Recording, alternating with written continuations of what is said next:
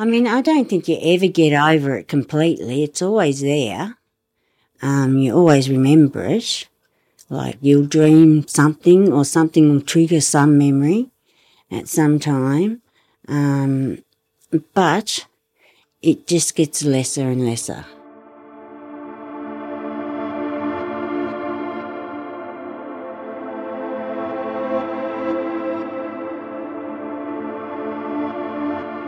Sometimes I get anxiety really badly, and this is what it feels like. Okay, this is the last one I wrote.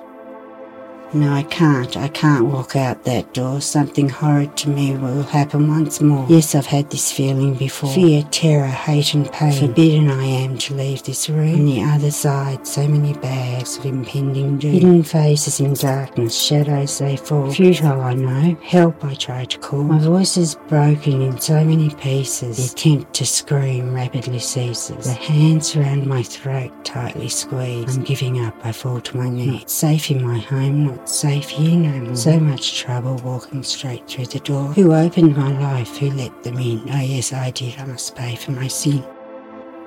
Mhm. What anxiety feels like. Just like that. Do you still get that feeling? Yeah. Go through anxiety, yeah. I do. That's something I don't think I'll ever leave me.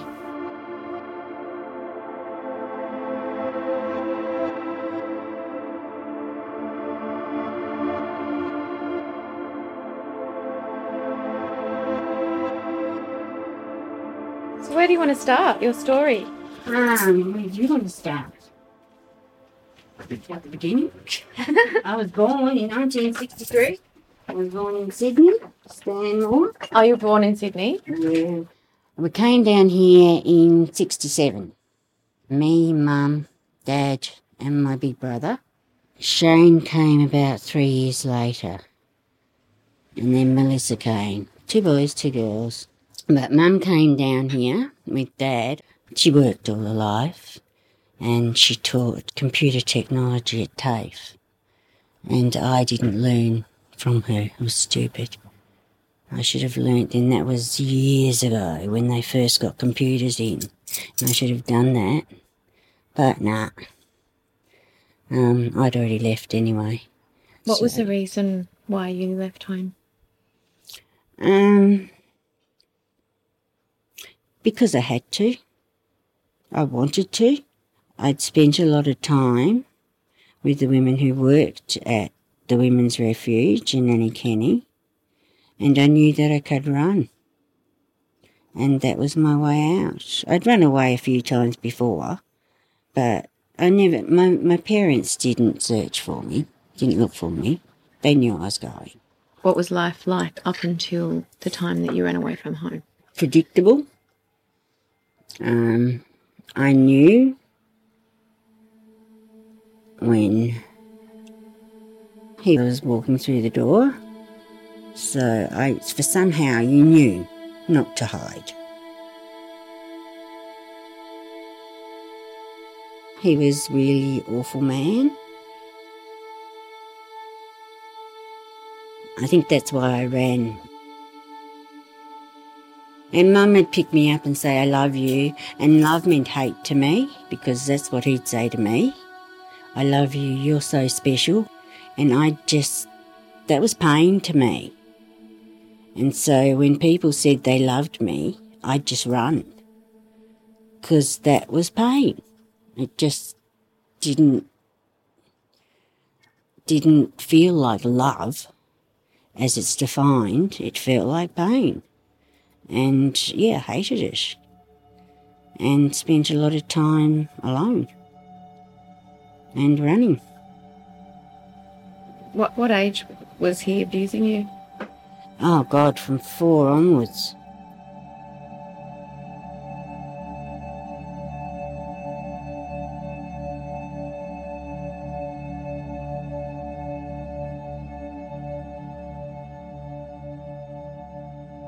And you left school Mm. at what age were you? I was 12 grade 6 you're 12, 13 when you go into grade 7, I had two weeks of grade 7. That's first year. And two weeks of that then ran. I knew where I was going too. I went to, um, I ran to Annie Kenney, the Women's Refuge in, when it was in Hampton Road and ended up having a relationship with a worker there. She was 18. Just lovely. Which was really nice for a change. So you left home, Mm. you ran away. Mm. Or how did you support yourself? On the jet boats. I got $32 from Social Security a fortnight. And then went down to the jet boats about every second night. What are the, what are they called? The Japanese The fishing boats. Ah. They were catching sharks, um, grey nurse sharks, and they'd be hanging off the ship, off the boats. And there'd be heaps of them down on the wharf. How did you feel at 13? Um, Okay. I was with Lisa. I wasn't alone. This is the woman that you were in a relationship with? Yeah, I was with her. Um, I wasn't alone. You felt safe with her? Yeah, I felt safe. I felt okay. I didn't let a man take control of me after I left home. No man took control of me. No way. No. So you felt empowered? hmm You had, you were, you know, I felt like I wasn't going to be hurt anymore. That I could do what I wanted, and if I wanted to do that, I got paid for it. I didn't volunteer it up. It sounds like you experienced a, a loving relationship with Lisa. Would you say that? Melissa, yeah, yeah, So that was good for you? You felt? yeah. Yeah. She was lovely. And she taught me a lot. And I was lucky because I lived in this house in West Hobart um, with all these women who worked at the shelter or Annie Kenney. They really looked after me a lot. and really cared for me. They were really lovely people. So did you, did you enjoy the work? Nope, not really. It was like typing. To me, it was like typing. I hate typing. I do. I know how to touch type, but um, it's like it was like typing. Yeah, it was work. It was a job to me. That's all it was. Just a job. Yeah. And, And it- I could see it like that. Lots of people can't, but um, I could. I could see it just as a job, and just like I was doing a normal job. Um, and in a way, I felt like I was probably, if I was saving one kid or one woman from having to do something they didn't want to do, then I was doing something right. And I felt good about that. How did you first come to try heroin? Um, And how old were you? I was 13 then. I just, excuse me, moved into the house with Lisa in West Hobart from Annie Kenney. And two women came over from Melbourne and they bought Speedball over with them. And that was a mixture of heroin and cocaine. And I got asked if I wanted a taste, and of course I said yes and um, they had a taste. They hit it up, and it was really nice. It makes you feel okay, makes you feel good, as long as you've got it. When you haven't got it, it doesn't. As long as it's there, you feel good, and as long as you know you've got your next taste, it's fine. But if you haven't, that's when you worry. So when you were using, Mhm. when would you have your first hit? Um, first, uh, I'd 24 hours a day. I'd use speed at night to hook to get heroin for the day. Speed would stop you from hanging. So I could hook all night and get heroin for the day so I could hook through the day. Yeah, it's Yeah. a body medication. Yeah. And if you don't have it, you get really bloody sick. You get so sick. And hanging out is hell. Absolute hell. It's horrible stuff. Can't sleep. You can't move. Your body hurts. You want to throw up. you get cramps, you get the heebie jeebies in your legs, so you bash your feet against the wall. Um, it's just horrible. Your eyes open like that. Um, it's just, oh God, it's horrible. It's just the most terrible feeling. That's awful sickness.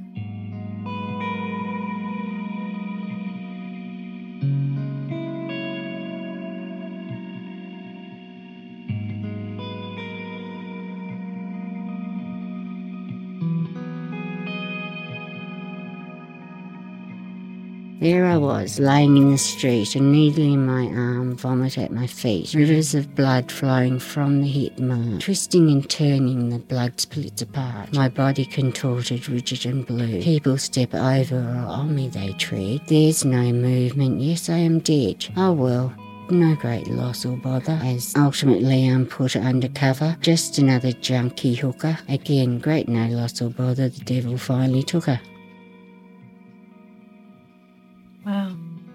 Tell me about that poem. Oh, I OD'd lots of times there in the street, but I didn't die. I was always brought back, gave me Narcan, bang, um, which means you have to go and get a hit. Um, but that's what happens when you're you're late when you OD and you're on the ground. People do tread on you. They do kick you. They just step over you. No one cares and they don't want to get involved in it, so they just leave them.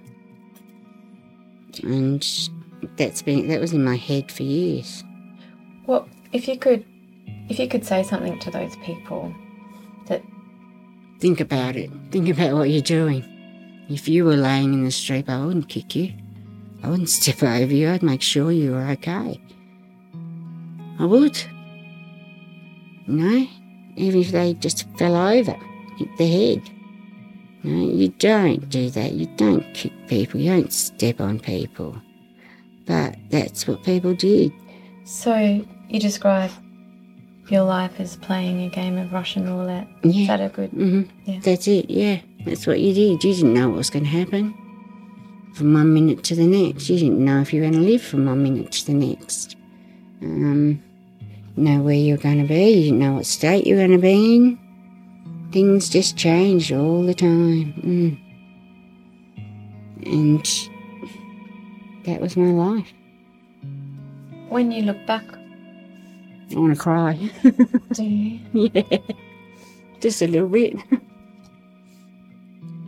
Why? Why does it bring up that kind of feeling? Just that, just laying there and people just stepping over you, don't care. Now, you may be a drug addict, but that's a medical condition. That's a problem. That's a sickness. It's a disease. No, it's, a, it's something that people should care about and think about. You know, is this person alive? Don't kick them. Don't tread on them check them. Um, I, I didn't understand people were like that until that started to, I saw that kind of stuff and it happened to me. I didn't know people would be like that, but they are. Lots of people don't care. They just live in their own little world and that's their heaven. And yours isn't. Yours is hell. And that's what they see.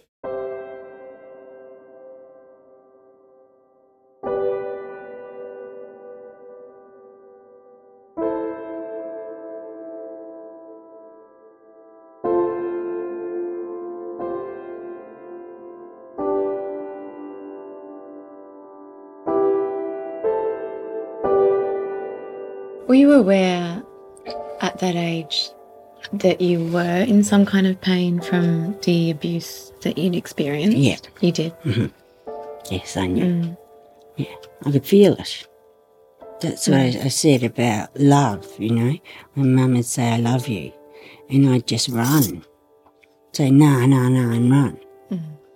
Because love was pain. Until I got with Lisa and I understood it more. And then sort of that turned into love, and I understood love then. Um, and I was using men myself.